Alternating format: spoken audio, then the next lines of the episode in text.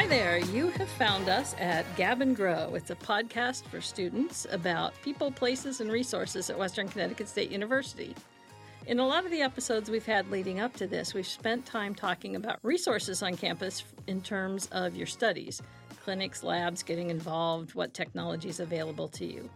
Today, we're taking a bit of a turn. We're talking about a resource that most of you probably don't know a lot about. We're talking about Title IX.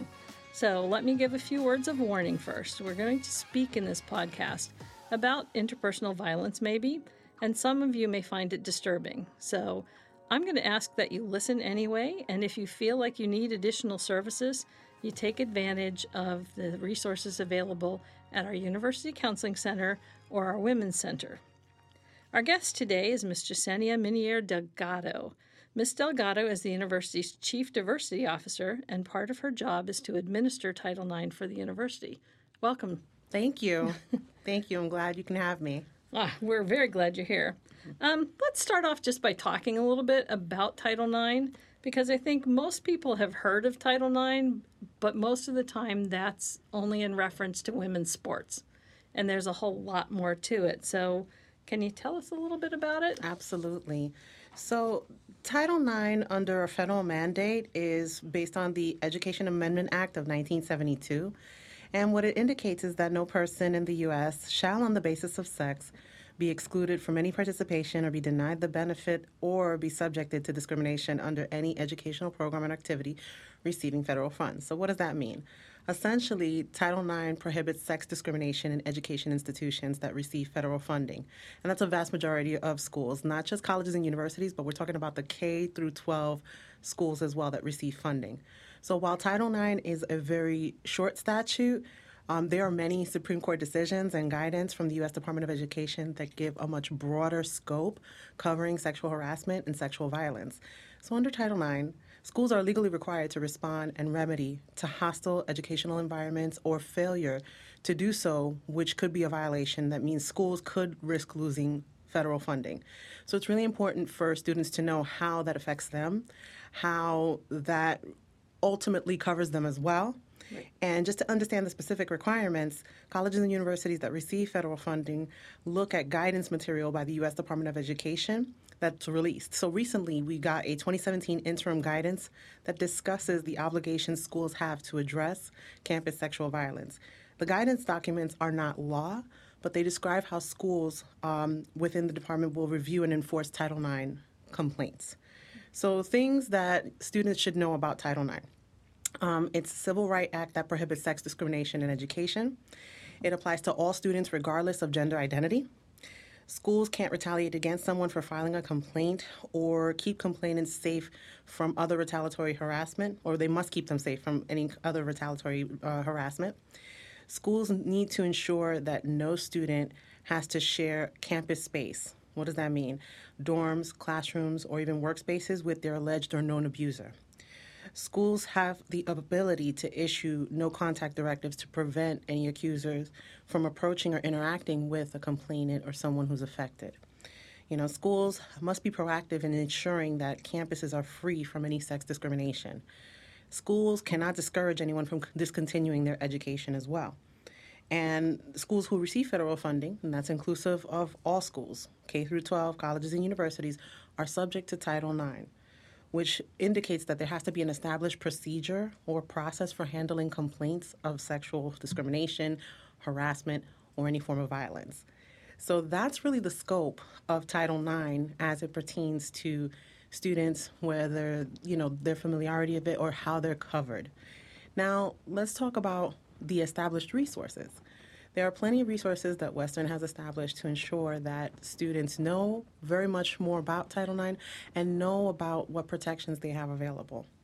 And so, some of the things that we've done, or that I've done in the last year that I've been with Western so far, is you know ensure that the material is out there and readily available on the newly created website for the Office of Diversity and Equity. And what you'll find on the website is various resources for our campus response and resource team, CART, the membership who is involved, and what pamphlets, brochures, and electronic information that's available to students at any given time. The other aspect of this that was established uh, back last year was the Anonymous Incident Report System. An online system that permits the user, and that could be a student, that could be a community member, that could be an employee, to file complaints, whether it's identified or anonymously, of any matters associated with sexual violence or misconduct. And so we readily received a number of those types of file complaints from many individuals, again, not just students, but employees and community members to address issues of sexual misconduct or violence on or off campus. You know, the system permits for the user to self identify or not self identify and to submit their complaint anonymously, and would permit for us to have as much information as possible to address the matter. And so that document, excuse me, that filing comes directly to my office with a copy that goes to the University Police Department. And it is also information that we use to try to remedy as many situations as possible with the University Police and other entities on campus, inclusive of members of CART. So let me jump in here. So, say that I'm somebody who has had an incident that I think is reportable. What's the process there? So, essentially, if there's an issue of report, and um, let's look at this twofold. So, students are, of course, highly always encouraged to submit their complaints to our office, to the university police, to members of CART and the like, so that we could address issues as quickly as possible. When it comes to employees, many employees, based on their title and based on their responsibilities and their role, are considered mandated reporters. And the expectation is that they would be reporting whatever action is filed and made aware to them.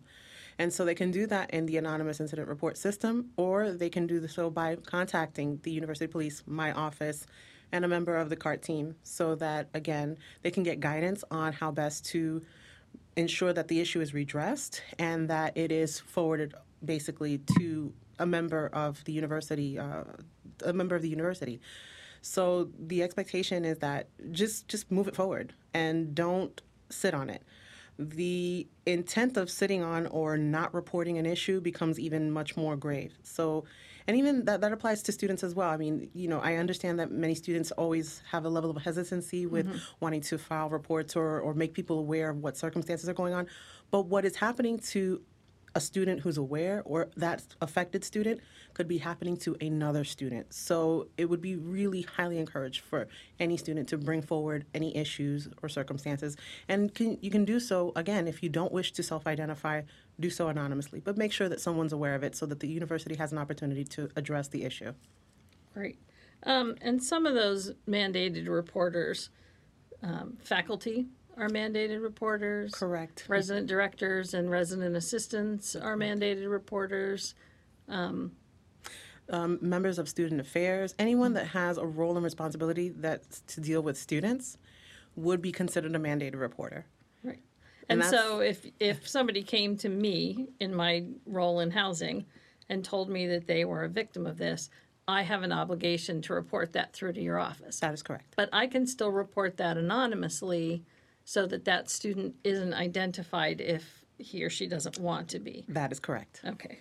Because I think for a lot of people, that's one of the things that that other trauma of somebody knowing something about it or knowing it was you or things, and and that's not necessarily as important as us being able to look at the information as a university and say, are there patterns? Is this similar to something else that happened? Is there some way, you know, we could or should be doing something for it?